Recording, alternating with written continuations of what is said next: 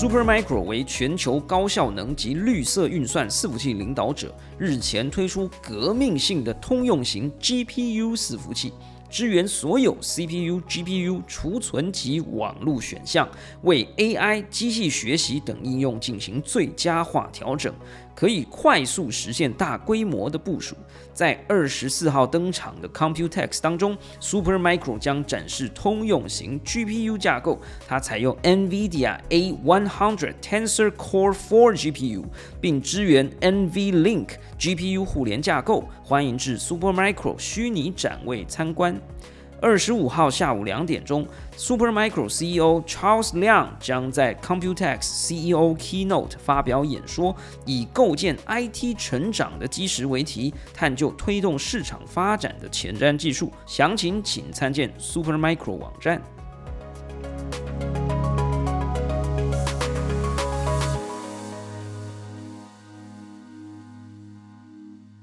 小暖。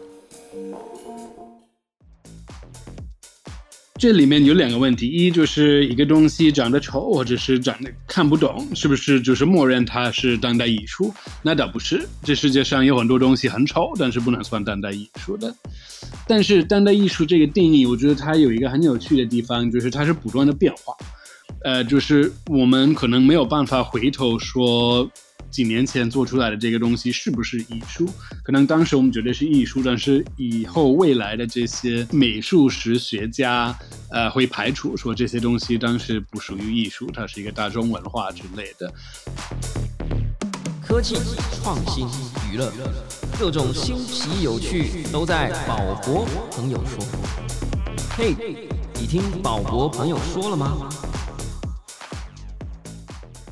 ？Hello，欢迎来到宝博朋友说，我是葛如君宝博士。过去呢，我们找来家事拍卖的 Tiffany 啊，他作为二级市场的专家，跟我们聊了什么是艺术品的收藏。哎，我们知道在艺术史的发展当中呢，有一个分类叫当代艺术了啊。但究竟什么是当代艺术？我们一般大众又怎么进入这样的领域呢？NFT 到底算不算是当代艺术的一部分，或者是后当代艺术呢？有没有这样的东西呢？今天我们邀请到一位这个一级市场，呃，算是艺术市场的专家了，希望他可以用不一样的观点呢，来替我们解答这些问题。他就是二零二二年台北当代艺博会的联合总监岳鸿飞 （Robin Packham） 来跟我们聊聊当代艺术。嗨，大家好，谢谢今天邀请，也跟大家先介绍一下哈，这个岳鸿飞。岳老师啊，之前呢曾经在北京的长征空间还有相关的画廊开启他的生涯，十五年的磨练啊，作为这个大中华区的策展人、作家、编辑和机构领导者啊。二零一四到一八年呢，曾经在国际艺术杂志《Leap》担任总编，曾经在一四年在北京的尤伦斯当代艺术中心共同策划后网络艺术。呃，二零一五年在木木美术馆。二零一五年也在 K Eleven 啊，这个 Art Foundation，今天非常非常知名的一个策展的地点。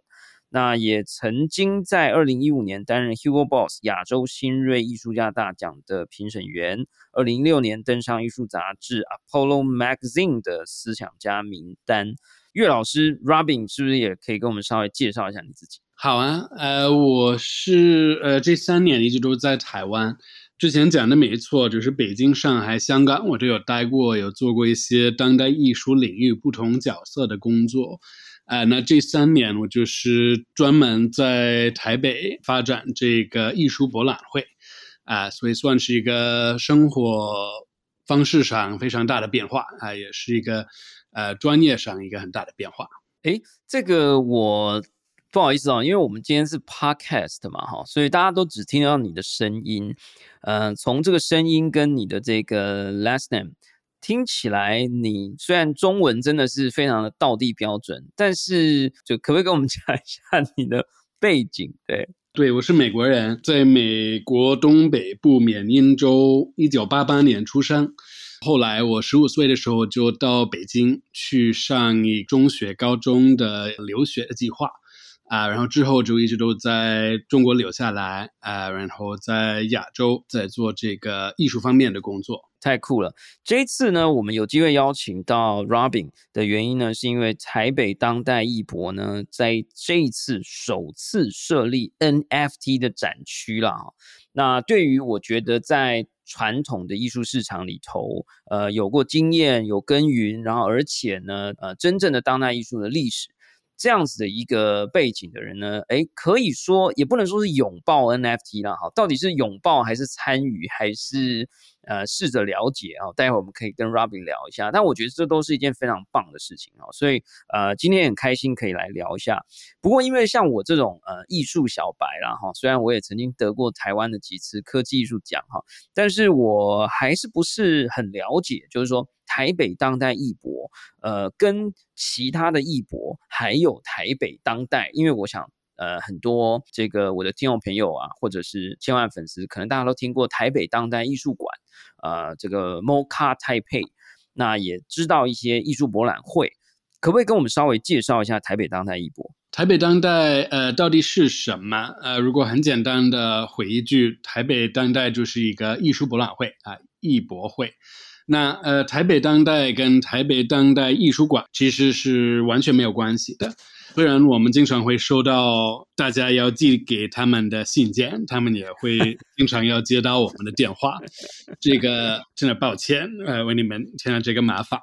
呃，台北当代其实就是一个专门卖这个当代艺术的博览会。呃，那艺术博览会是什么？它是一个呃市场平台，所以我们会聚集许多当代艺术的画廊在一起啊，然后再去邀请很多买这个当代艺术的收藏家，希望大家可以到一个地方花一点时间认识彼此，然后做一些交易啊，或者是学到一些新的艺术家的资料之类的。呃，那台北当代艺术馆他们很不一样，他们是美术馆，他们是呃要给公众的一个美术的教育，啊，这个就是在艺术圈里面完全不一样的呃角色。我们是呃做市场的，我们希望可以帮这些画廊去做生意啊，希望可以帮收藏家找到一些新的。可以收藏的艺术家，但是他们美术馆是要做学术的展览。了解，台北当代艺博在台湾办的，现在已经第几年了呢？呃，我们今年算是第三届，但是我们的第四年，我们第一届在一九年，第二届在二零二零年一月份，呃，正好那时候过后就是疫情来了啊，然后二一年的那一届，我们是。一直演到今年二二年的五月份。了解这一次呢，我们是五月十九号到五月二十二号了。我相信也有听众朋友可能一边已经很兴奋了啊，就是说，哎，有这个艺术博览会，呃，有 NFT 的相关的讯息。那因为我的听众朋友不管是呃千万粉丝啊，哈，那个牛市熊市呢，我们应该都是非常的关注 NFT 的发展啊。所以这一次会是在哪里举办？先让我们知道一下，可以吗？那今年我们整体台北当代的艺博会是在台北世贸艺馆啊，新义区的这个会展中心，但是我们的 NFT 专区是在网上的，在现场其实它只有一个呃，可以说是一个活动的形式。OK。我自己的节目经常会有很多科普的成分哈，科学普及啦。那今天我觉得有一个很重要的不同，是我们来一点艺术普及哈，叫艺普啦。那因为这个台北当代艺博，我相信是当代这两个字很重要啊。呃，首先我不知道我刚刚开场讲的当代艺术这个 contemporary art 这个的单字有没有搞错。第二个呢是。呃，我们一般认定的当代艺术有什么样的一个界定吗？它是由谁开展的吗？或者是从几年以后的艺术，呃，叫做当代吗？呃，我先讲我作为一个艺术小白，我的认知了哈。大家常常都觉得看不懂的现代作品呢，就是当代艺术这样。这个我相信可能是错的，是不是可以给我们一个呃，您在这个艺术市场？呃，这么长的时间，然后当台北当代艺博联合总监的这样的一个角色，给我们一点艺谱，好不好？好啊，呃，那其实当代艺术是什么？这个很简单，它就是当下艺术家所创作的艺术。那刚才说到，是不是我们看不懂的这些东西就算是当代艺术？那的确许多当代艺术是看不懂的啊，或者说呃很丑的东西，经常我们看到就是当代艺术，因为大家可能最习惯的比较传统的呃经典的艺术就是架上的绘画或者说雕塑，呃有美感的这些东西。那当代艺术就不一定是。那如果我们说到现代艺术和当代艺术之间的差异或者之间的关系。啊，那现代主义就是一个美术史发展的阶段，呃，我们差不多就会定义它为一九零零年左右，呃，到第二次世界大战，二战之后，呃，就差不多应该都可以说是当代艺术，啊，差不多就是我们父母那一代开始做创作的时候，啊，就已经是当代艺术。但是这个历史的定义，我觉得有一点不是最有趣的方式吧？啊，我觉得更有意思的就是，如果说到当代艺术是什么，我觉得一它是发生在一个全球化的历史背景之下，呃，所以说它不可能属于任何一个单一的地区文化。啊，它是一个跟我们这种全球沟通相关的，呃，它不能属于某一个语言或者是某一个国家的，呃，内部的发展的逻辑啊，它是一个跟跨国沟通密切相关的艺术形式。啊，然后第二，它为什么会长得丑，或者是长得看不懂啊？这个经常是因为，呃，艺术家要去做的这些作品，他要去表达的事情，啊，是跟社会关怀，呃，跟他想讨论的一些新闻点有关系。他不希望为我们做出一个可以用来装饰我们家或者是装饰教堂的一个作品，而是要做一个。提醒我们出去，然后看到世界的状况的一种作品的形式，呃，所以它可以用到任何的媒介、媒体、科技都有可能。它有时候如果讲到永续或是环保的议题，艺术家可能会捡一些路边的垃圾或者是大海上的呃漂流物啊，然后再做成作品，呃，或者它有可能是用一些很高级的。呃，媒体科技啊，或者是完全用一些数位的材料啊，这也可以是当代艺术的作品形式。那正好哈，您刚刚提到的这个，呃，可能比较丑哈，或者可能比较看不懂，哎，这两个形容词呢，刚好很适合来描述我们最近很娴熟的这个 NFT 了哈，Non-Fungible Token。呃，我想要问 Robin 啊，就是说。呃，你知道这个 B A Y C 吗？无聊猴哈，就是说你听过这个就无聊猴的 N F T 项目吗？你怎么认定 N F T 是什么？它可以被归为是当代艺术吗？还是它是正在自我演化过程当中的一种创作品呢？因为无聊猴，我当年啊，就是现在就算是熊市好了，我估计一只也是五百到一千万。嗯，我当年就是嫌它丑。啊，我嫌他看不懂，嗯，然后大家后来就觉得，哎，好像真的是越丑越看不懂的 NFT 越值钱啊？怎么跟跟您刚刚讲的这个当代艺术的特性 有点接近？当然，他们也许也在探讨一些理念，呃，跟我们分享一下吧。你你有听过朋友有讲过这个无聊猴吗？你觉得 NFT 在当代艺术的这个语境里头是在什么样的位置或角色？嗯，对，那 board ape 这个我我知道，这里面有两个问题，一就是一个东西长得丑或者是长得看不懂，是不是就是默认它是当代艺术？那倒不是，这世界上有很多东西很丑，但是不能算当代艺术的。但是当代艺术这个定义，我觉得它有一个很有趣的地方，就是它是不断的变化，呃，就是我们可能没有办法回头说。几年前做出来的这个东西是不是艺术？可能当时我们觉得是艺术，但是以后未来的这些美术史学家，呃，会排除说这些东西当时不属于艺术，它是一个大众文化之类的。呃，所以现在可能太早了，我们没有办法去判断，就某一个 NFT 或者是某一个创作的脉络是不是艺术。那我觉得我们现在对待它，我们是不是像艺术那样子去对待？我觉得一定是了。否则大家就不会愿意去花这个钱去购买它啊，它已经是有一定的投资的理念，对吧？啊，那艺术收藏它可能就是经常我们碰到的是两种平行的行为，一个就是呃金融上的投资，呃资本分配，啊，然后二就是呃审美的欣赏，呃，就是这两个东西一定都要有。呃，那是不是所有的 NFT 都算是当代艺术？我觉得这个一定不是啊，因为许多不同的文化领域都会用到 NFT 的这个技术啊，这个你们知道的比我清楚啊。但就是流行音乐啊，也有它的用途，呃，文学一定也有它的用途啊。但是当代艺术这块，我们看到的呃，有传统艺术市场的艺术家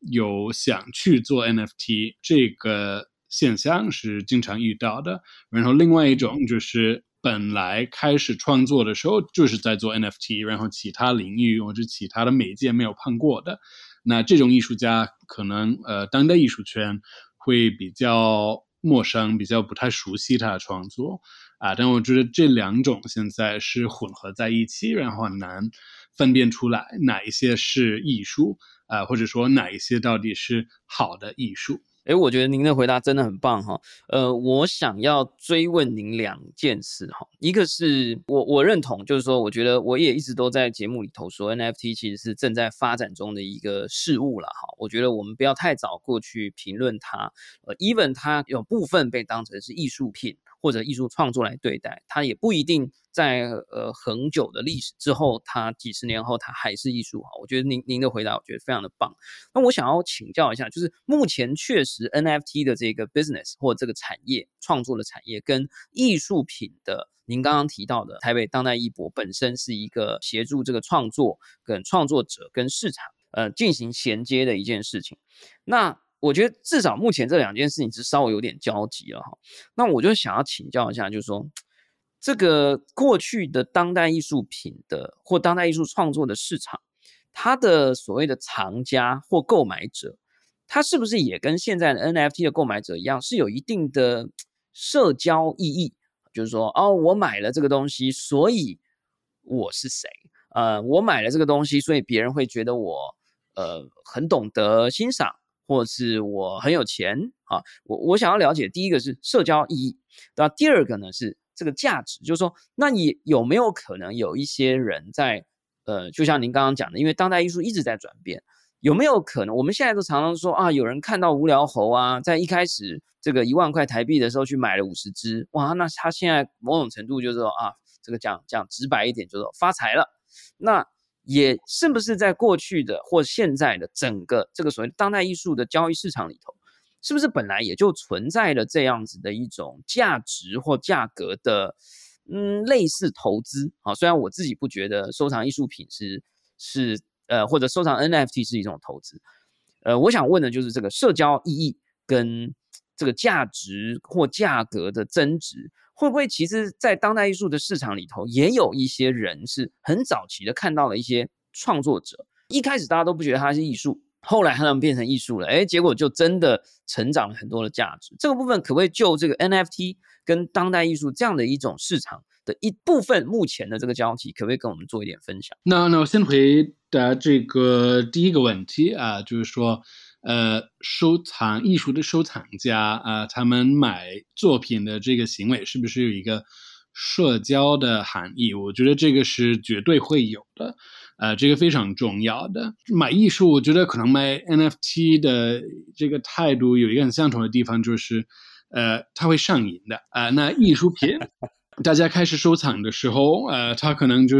听说好像有趣，或者听说我可以赚钱，可以做点投资，所以他开始去我们的活动。啊，然后他就进入了这个圈子之后，啊，就发现有人会在看他，然后分析啊，他买的这个东西，他买到了那个艺术家的作品，他是买到很早期的，还是他后来那艺术家已经出名的时候才买到的？然后他就是变成了一种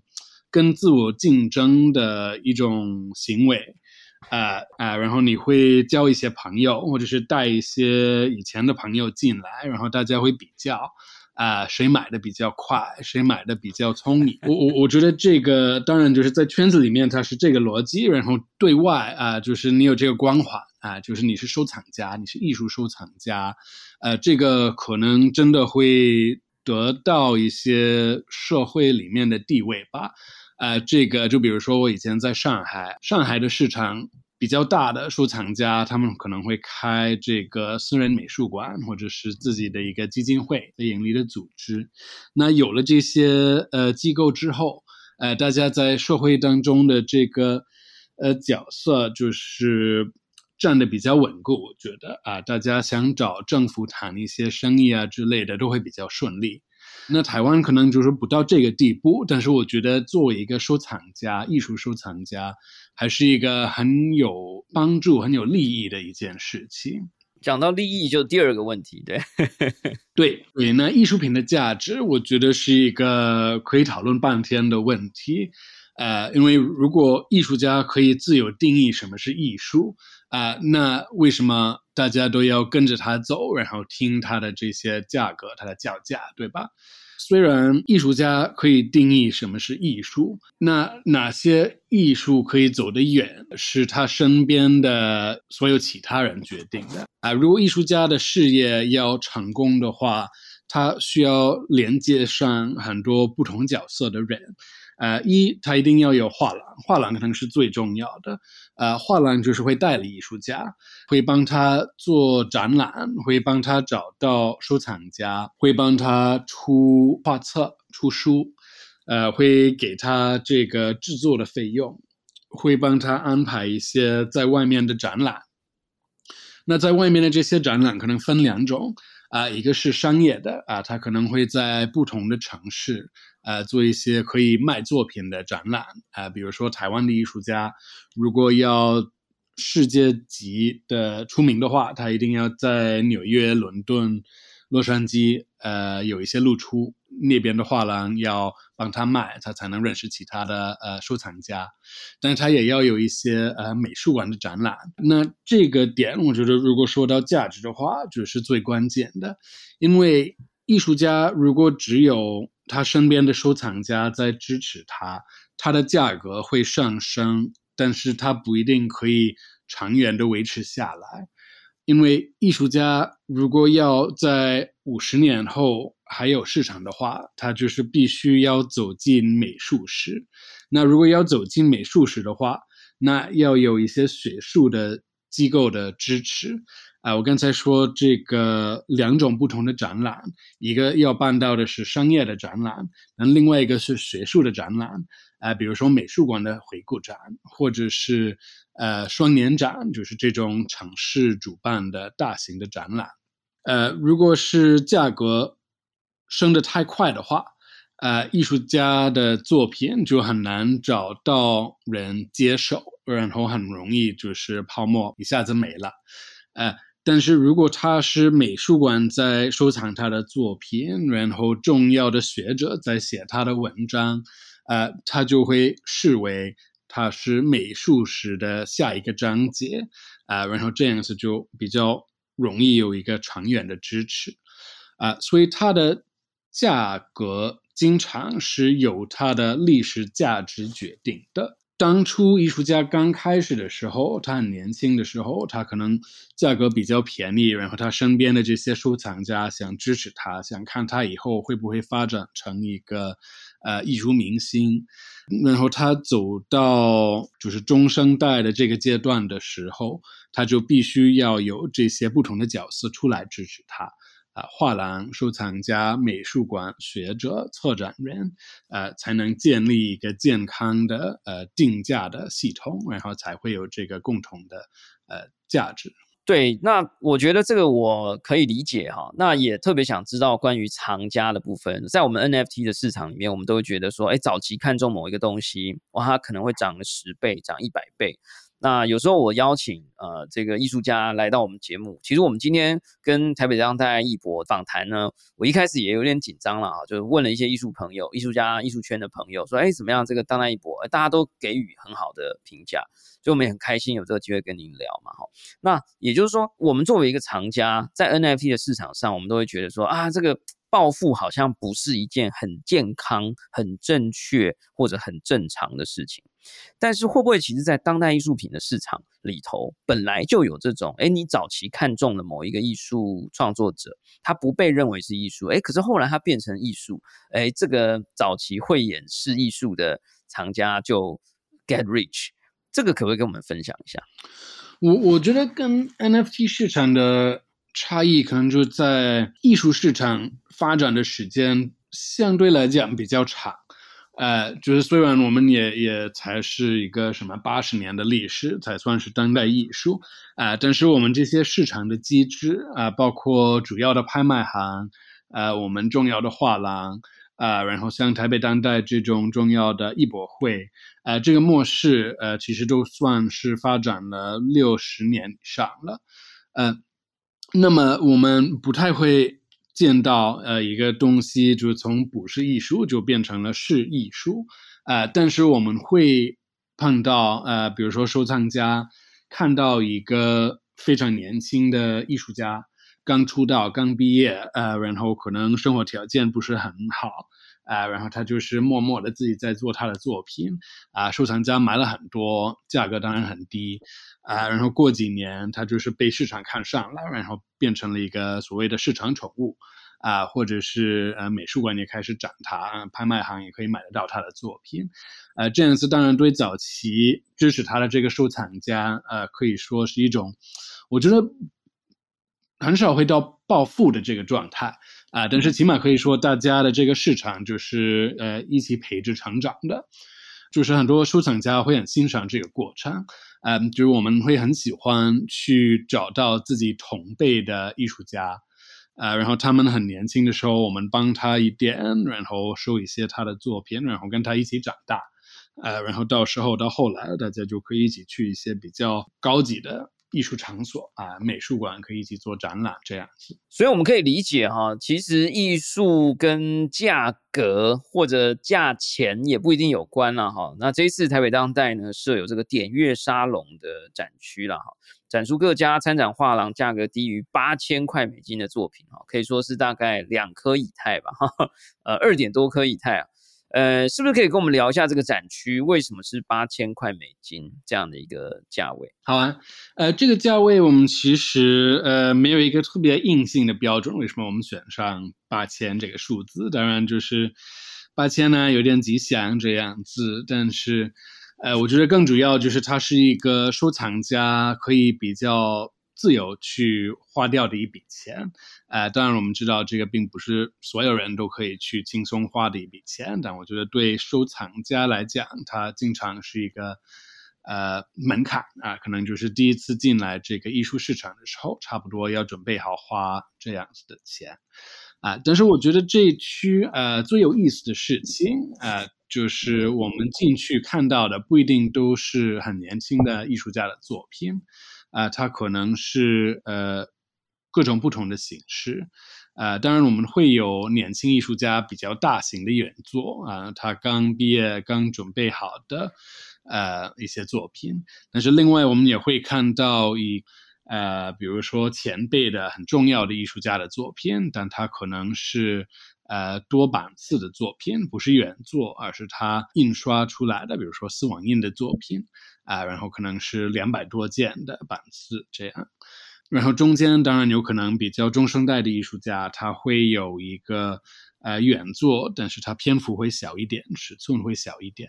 啊，所以我觉得这一区啊，我们就可以看到艺术市场的一个大概的形状啊，我们看到年轻的艺术家，我们看到前辈艺术家，啊，然后我们可以理解这个不同类型的作品，以不同媒介的一个呃价格的逻辑，很棒。而且这一次呢，还有这个异动区块啊，艺术的异哈，这个动态的动，呃，也就是台北当代艺博首次设。立的这个 NFT 展区哦，呃，我们就想要再跟您深入聊一下台北当代这一次呢，是跟四大 NFT 交易平台合作，包含生成式艺术、互动式的数位艺术作品啊 NFT，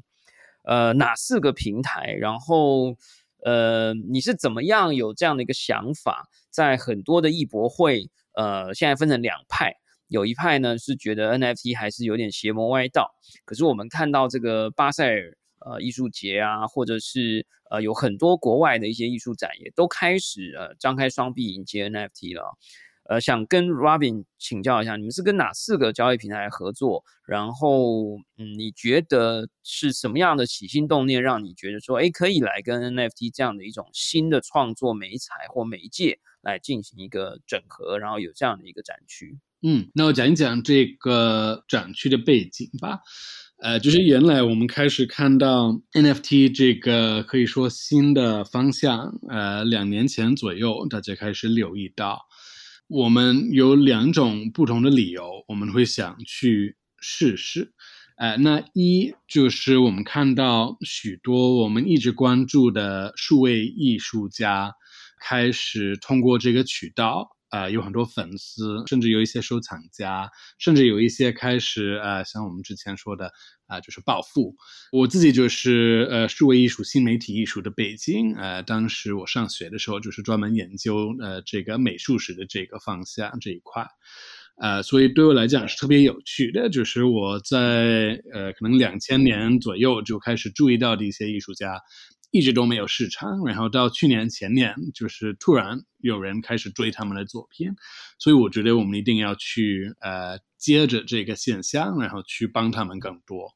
啊。然后第二，我们看到很多年轻人可能之前完全不理会当代艺术这块啊，但是他们突然开始收 NFT 啊，那之前可能是有一些其他的爱好啊，运动啊，跑车啊，球鞋啊。但可能没有到当代艺术这一块，等他们开始买 NFT 的时候，我们就意识到，他们买的就是当代艺术，他们就是一种艺术的收藏的一个心态，啊，所以我们觉得，如果我们可以做一些艺术质量非常高的。NFT 计划，然后吸引这些新的年轻人、年轻收藏家进来，他们有可能也会跟我们一样，就是爱上了这个当代艺术的这些社交的功能跟场合。所以，呃，我们就开始想怎么样跟 NFT 市场结合。呃，然后我们看到其他博览会做的方式，我们看到其他画廊做的方式，但我自己会比较偏向是，呃，比如说。这个博览会，我们永远不会去直接找艺术家合作，我们也不会找收藏家，然后问他们要展什么，我们都会找画廊。对我们来讲，这个画廊的角色是非常重要的啊，它是一种中介，但也是一种策展的一个策展的机制。他会挑选艺术家，他也会支持这些艺术家，然后会帮他们找到最好的语境，然后。调整好他们的一个呈现，啊，所以所有博览会里面的展位都是画廊做主的。那我们开始看到 NFT 平台有那么多，当然有一些它都是开放的市场啊，比如说像 OpenSea，我们谁都可以上去面。但是我们有留意到有一些我们认为它就是一个策展人的工作，或者说是一个画廊的工作，所以我去挑的这四家。啊，都是我认为他们等于当代艺术画廊的这个角色啊。那他们分别是 Feral File，然后 Art Blocks，啊，然后 Outland，啊，然后台湾的所有。那这四个都是跟当代艺术圈呃多少都有一点关系，但是他们也是建立好了一个看起来很完整、很健康的。呃，NFT 圈里面的粉丝的一个呃基础，所以我觉得正好他们两边都可以吸引到。哇，太棒了！我其实您一边讲，我就一边兴奋起来，因为这好像跟我之前得到的一个讯息兜起来了哈。呃，我确实好像有看到你们的宣传，呃，有 Feral File，那应该是这个平台的创立者之一吧，这个 Casey Rias。是不是也参与其中？然后 Ar Blocks，呃，这一次是会有谁来吗？或参与吗？然后我记得 Kevin Abush 是不是也要来台湾？这个是不是众星云集啊？呃，对，我我们前两周就有做一个呃 Instagram 上的活动，就是邀请到就是外国这三个平台的创办人，呃，大家坐在一起聊这个就是艺术跟 NFT 呃之间的合作的可能性。呃，这次他们没有有来到台湾的，起码就是我们合作的这块啊，我们都是一个呃在网上的合作啊。然后正好这个其实也可以说到呃我们展区的形式，啊，因为当时我们都有。问他们就是希望怎么样去呈现这些 NFT 作品？我们是不是给你们一个展位，然后你们自己去布置，还是说我安排一个群展，然后大家可以用荧幕来呈现作品？他们都说不要，呃，就是任何线下的他们都不要，啊，他们觉得这些 NFT 作品最好的可以去创作、可以去欣赏的语境就是在电脑里面，啊，我们把它拿下来是完全没有必要的。呃，所以最后我们去搭建的这个展区这个平台，呃，是一个 mini site，呃，就在我们台北当代的呃官网上，然后大家上去可以同时看到这四个不同的作品，啊，每个平台就是跟我们做一个呃联名的作品，他们自己去做策展，都自己去做挑选艺术家啊，挑选作品，呃，然后在他们自己的。科技上，他们自己的 chain 去发表啊，然后我们只是通过 metadata 把它集合在一起啊。但是我印象中，这应该是第一次有人是策划这样的展览，就是不同平台、不同的 chain 把他们拉到一起做一个线上的展览。那线下的部分啊，我们都是一个活动的形式啊，所以到了博览会现场，呃，每天早上十一点到十二点半。啊，我们会呃分两部分，一是一个 NFT 的教育工作坊啊，比如说新手收藏家可以怎么样子去设立 wallet 啊，可以怎么样子上去买作品啊，然后呃这个是所有所有呃去规划的一个活动啊，然后之后十一点半啊我们会 live mint 呃一些作品啊，所以每天都归其中一个平台。啊，然后他们的艺术家创办人会同时上线，啊，然后我们就可以跟他面对面交流，啊，一边跟他聊天，一边抢买他的作品。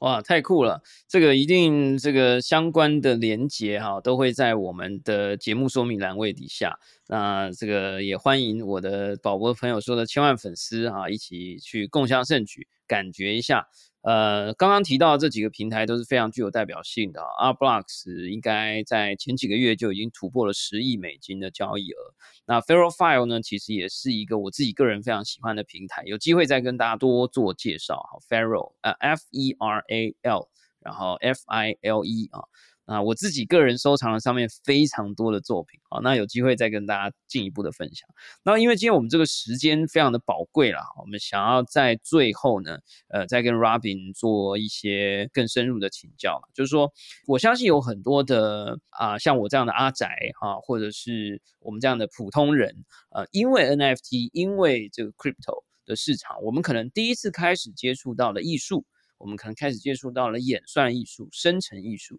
我们甚至很可能就我自己来讲，我就开始也就被您说中了哈，就是说我也开始买一些实体的作品，那也真的是有一点成瘾了这样，我的朋友了哈。但是我们应该要怎么样来看呢？就是说，先问吧，就是说您自己有没有收藏或者有没有买 NFT 的作品？你有喜欢或你自己收藏的里面，可不可以跟我们讲，就一个？啊，你或两个你自己呃觉得很有意思。好啊，呃，我这个状况比较奇怪啊，就是我有收藏，但是我没有买，呃，这个是我我自己的一个原则，呃，无论是 NFT 上的作品，还是呃其他媒介的当代艺术，啊，我都是呃不太会花钱去买，但是我会用，比如说跟艺术家的合作的计划啊，所以拿下一些作品。啊，我经常会帮艺术家写文章，呃，或者是策划他们的展览，呃，编辑他们的书，呃，然后会收到，呃，可以说是礼物吧，啊，就是他们不用付钱给我，但是他们可以送一件小小的作品，啊，我觉得 NFT 也是，呃，去年开始，呃，我就是帮艺术家写东西的时候，呃，或者是推广的时候，啊，会收到他们送给我的作品。啊，所以我觉得这样子，我自己的这些收藏，呃，对我来讲是更有意义的。啊，他们我不太会视为是投资，呃，当然也不是消费的一个心态，而是一个欣赏人和人之间的一个比较实际的关系。嗯，最近我比较欣赏的，呃，我可以讲两件作品，一个是呃 James Jean 呃在 Outland 上他们上一个发表的作品。对，最近有在帮他呃写文章，呃，所以正好他们也也给我 airdrop 了一件作品过来，啊，然后这个我特别开心，因为它是我第一件的 PFP，啊，这这个类别我一直都很排斥的，我不是很愿意去接触，啊，但是 James 把我说服过来，他说这个就是一个媒介，然后你不能因为它用途怎么怎么样，所以把它看为一个不正经或者是不认真的。呃，创作的媒介，因为它的价值是在它创作的部分，不是在它的媒介的部分。而另外一个作品就是我特别期待的，但是它还没有出来啊，就是这个英国艺术家 Ed Fornielis 做的啊，它叫做 Familiar 啊，然后它是做了一些很可爱的、很卡通的呃呃 spray 啊，然后他会用不同的货币呃每天在上升还是下跌的状态呃把它们动起来。啊，所以比如说，ETH 在上升的时候，你的 Spray 就会很开心跳来跳去的；然后熊市的时候，它就是可能趴下来。啊，所以这个应该是这两周会出来的，我们特别期待。哇，太棒了！这个我相信大家听完应该会对这个 Robin 啊，以及这个台北当代一博呢，充满了期待哈。那在我们最后进入，想要您多说几句，来让我们了解如何 join 到这个台北当代一博的展览，我们可以去参观参与。之前，呃，我最后一个我自己私心的一个小疑问，就是说我最近在跟那个 Formal Dog Club 哦，台湾一个蛮大的一个 community 在讨论事情，我想请教一下，就是说我们假设在去收藏或购买一个呃艺术家的创作。在当代艺术的市场上面，哈，这个艺术家的早期的作品，比如说他的第一个作品，会比较有价值呢，还是他最精彩的作品比较有价值？就今天如果让你选的话，你觉得还是说这个其实说不准的，因为不同的艺术家这个市场看待他的方法也不一样。这可不可以？因为我们大家现在就在讲说，哦，这个村上隆啊，或者这个 Artifact 或 Crypto Punks，是不是应该回去追这些所谓的开创性的作品？还是我们应该去等待，当 NFT 的市场成熟了，真的有一些在艺术家创造他在高峰的时候的作品，到底哪一个是比较有价值的？这个是有迹可循的吗？其实我觉得它都会有价值，呃，但它可能呃就是价格不一定都会跟着价值走，啊，那当然就是找到最有。历史价值的作品，我觉得是一个很有趣的事情。我觉得，如果我们分析一个艺术家的事业发展的时候，啊，我们把他的创作的作品的脉络分成四块，可能就是从刚开始做作品到他过世的时候，啊，然后分成四个阶段。第一个阶段就是他刚起步的时候，然后他可能材料买的不是很好，所以他的保护维护会有很多问题啊。然后他的语言可能还没有完整的呈现。然后第二个阶段就是他开始找到市场的时候啊，然后他语言比较稳定，材料也比较稳定。第三个阶段，他可能就是更可以说商品化啊，他就是比较统一。啊，它可能比较重要的系列，我们会看得比较清楚，啊，然后最后第四个阶段也是在他成功之后、成名之后去创作的一些作品，经常是比较有实验性。那市场看上的，一般来讲就是第二个阶段，啊，然后是第三个阶段，然后第一个阶段一般来讲是有学术价值，但是它的商业价值是不会那么高。那我觉得，如果换到 NFT 的市场来讲的话，它可能是呃一些 Proto NFT 啊，就比如说它不是 Board Ape，也不是 Ether Rock，但它可能是更早的，呃，比如说 Kevin McCoy 做的那些作品，就是在做这个媒介 NFT 本身的一些试验啊，这个就是第一个阶段。呃，然后最后那阶段一般是最后才找到这个金融价值的一个类别。啊，因为它可能是其他都饱和之后啊，才会有收藏家换到那块去。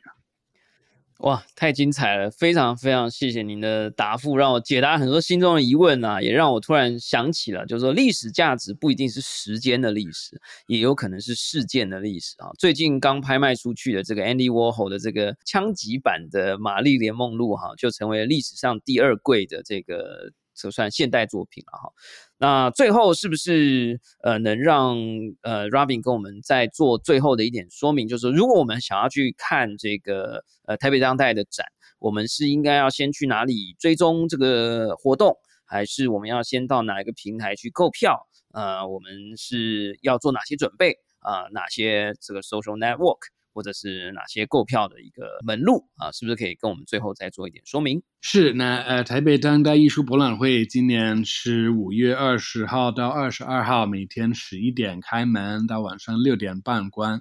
啊，我们在台北世贸一馆。